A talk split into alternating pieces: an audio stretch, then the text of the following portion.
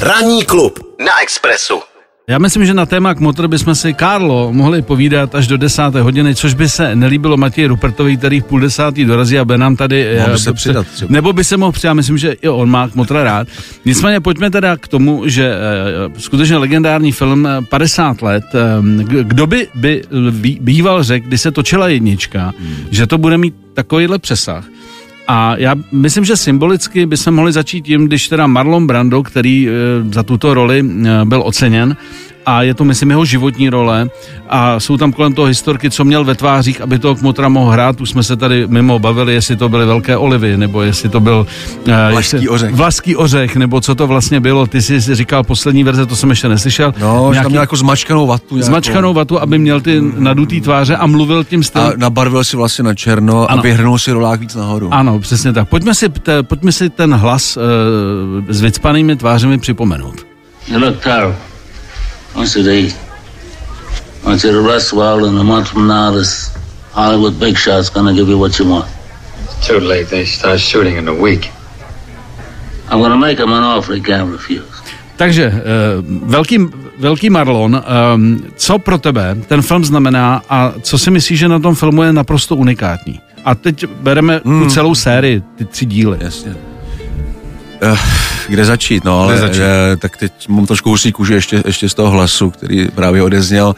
Eh, obecně na filmu, na hercích to takzvané charisma je něco, co, co nás neustále nutí se dívat na další další filmy a jestli jako některý film má to charisma jako, jako v neuvěřitelném množství, jak je to kmotr a gangsterky obecně jsou je žánr, který je velmi přitažlivý, protože se v něm dostává divák do světa, který normálně není přístupný a je mu dovoleno tak nějakým způsobem jako participovat na věcech, které jsou protizákonné, ale je to bezpečné, protože sám zákon neporušuje. No a, a, a Quint esenciální gangsterský film Kmotr toho nabízí hodně a zároveň eh, ta velikost toho filmu je v tom, že eh, obohatil ten už vlastně desítky let známý gangsterský žánr o vlastně mm, žánr psychologického rodinného dramatu. Mm. Tam se, se vlastně dostáváme mezi členy rodiny, řešíme jejich vztahy a tak dále. A, a, a vše všemu vévodí právě ten fenomenální Marlon Brando, Hmm. a, ale samozřejmě ten film by nebyl tak úžasný, kdyby mu nesekundovali Tak- Al Pacino a další. Robert De Niro, další. John Cazale, ano, jako herec, který, který, kvůli kterému se můj mladší syn jmenuje Alfredo, eh, mimo jiné. Eh, A jeho roli, protože prostě mi přijde nefér, eh, že on je takový vlastně loser. A těch jako vlastně historek, který má jako člověk v hlavě, to... Karlo, já jsem měl, když jsem měl Labradora psa, tak byl Santino. Santino. Že se furt rval, tak to- nemohl mít jiný jméno. Jako. Ale ta ik- ikoničnost přesně, jako vlastně mm, pojmenováme své potomky a No. no, své němé přátelé jmény postav z filmu. Hlavně ne Luka Brasi. Luca Je- Brasi, Luka ne, Brasi ne, ne, ten jako měl jenom šp- špinavou práci. Je, mimo jiné, eh, autor vlastně knihy Mario Puzo, eh, oni ho podezřívali v tom, že je to tak dokonale napsaný, ty vnitřní vazby, Hmm. že vlastně musel znát strukturu mafie, že to není možné, aby to psal jen tak z fleku a vlastně celou dobu byl jakoby v takovém jako alá podezření, Hmm. že on musel být součástí toho, že to není možné, že by, že by to až takhle dokonale bylo napsaný. To, to je otázka, na kterou bychom se mohli zeptat i Franka Sinatry. Třeba. Ano, ano, přesně. Ten miluje tento film, protože vlastně jako stal se to předlohou. připomíná rodinu. Připomíná rodinu. Samozřejmě fenomenální muzika, která nám, která nám hraje. Ale je třeba fen, fantastický kameraman. Jo? Mhm. Mm. Jako Coppola byl úžasný v, v práci s herci a vůbec eh, v vytváření struktury toho filmu, ale všechny ty nálady, takové ty eh, potemnělé kouty pokoju, kde člověk vidí jenom siluety. A kouty a Přístaviště, přístaviště když No, u, no. u jejich sídla, eh, že když on tam rekapituluje a tak dále, No, to je, no, ale je to, je to vlastně, na, celá ta mytologie kolem toho filmu je uchvatná. Coppola vlastně ten film vůbec nechtěl dělat. Že? Mm. Studio Paramount tehdy eh,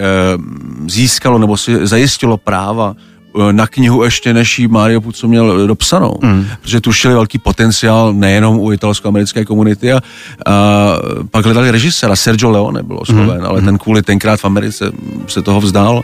Peter Bogdanovič nedávno zemřelý, byl- ten, tomu to připadalo banální, ale mm. Coppola taky jako nechtěl, říkal, to je takový jako mm. divný, povrchní. A mimo jiné Al Pacino vlastně eh, toho nechtělo studio taky, on si ho vlastně prosadil a až po té scéně, kdy on tam jde zastřelit vlastně z té toalety eh, toho, toho policajta, tak vlastně až tam řekli oni, OK, ten je tak děsivej, že, že prostě... Ne, všichni to prožívali, nes, myslím, že nesmírně, počínaje s zmíněným studiem, producentem a tak dále, až třeba po to Apachina, který eh, odmítl jít na předávání Oscaru, protože mu přišlo nefér, že jeho role je e, označena za vedlejší. Mm. Byl nominován za vedlejší roli, zatímco Marlon Brando za hlavní, takže tam vůbec nešel. Mm. Naštěstí pro něj to nedostal, takže jako ne. Ale třeba Brando tu roli dostal, ale ten se nedostal, protože protestoval proti tomu, jak, jakým způsobem Hollywood e, vlastně no, mm. ukazuje, vlastně znázorňuje původní americké obyvatel. Mm. Je ještě něco, co by si e, k filmu chtěl říct, eh, že těch e, zajímavostí, kuriozit je mraky, má tři díly, je to trilogie, samozřejmě takový ty skalní, říká, že ta trojka už třeba není taková, ale já mám rád i tu trojku já z, taky rád. z Palerma, že jo, a tak dále. Dvojka je fantastická, Krásná. samozřejmě tím, že jako jinak se stříhaná, tam jsou tam dvě dějové roviny, je tam Robert De Niro jako mladý Marlon Brando. Těch věcí okolo je strašná spousta, možná bych upozornil na knihu Easy Riders Raging Bulls, což je taková jako uh, fantastická kniha o novém Hollywoodu, kinematografii mm. 70. let, eh, bezstarostní jezdci a zořiví bíci, myslím, mm. že to vyšlo i u nás. A tam se člověk dozví spoustu různých uh, informací ze zákulisí a tak dále. A já ještě možná dodám to, že mm, s Kirštofem Muchou při jedné z našich návštěv v Los Angeles se nám uskutečnil, uh, splnil sen, že jsme se dostali Eh, do domu Roberta Evanse a vlastně jsme ho navštívili několik let před jeho smrtí, to byl producent Kmotra. Mm-hmm. A o něm byl natočen neuvěřitelně úžasný dokument, který jsme The Kid Stays in the Picture. Mm-hmm. zůstane ve filmu. A to je vlastně eh, mm, fantastický dokument o producentovi Kmotra, ale samozřejmě i o Kmotru a tak mm-hmm. dále.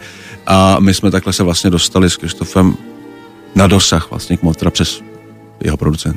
Tak to je úžasný. No tak Karle, eh, vzhledem tomu, že je to významný den pro nás motristy, tak ať máš tady památku. Uh, tak uh, to je úžasné. přijmi od nás dárek. Kuchařka rodiny Dona Corleona. Ano, je tam všechno. Je, název uh, originál oleje, který dováželi ze Sicílie, mezi tím postřídleli asi 100 lidí, než ta plechovka došla a tak dále.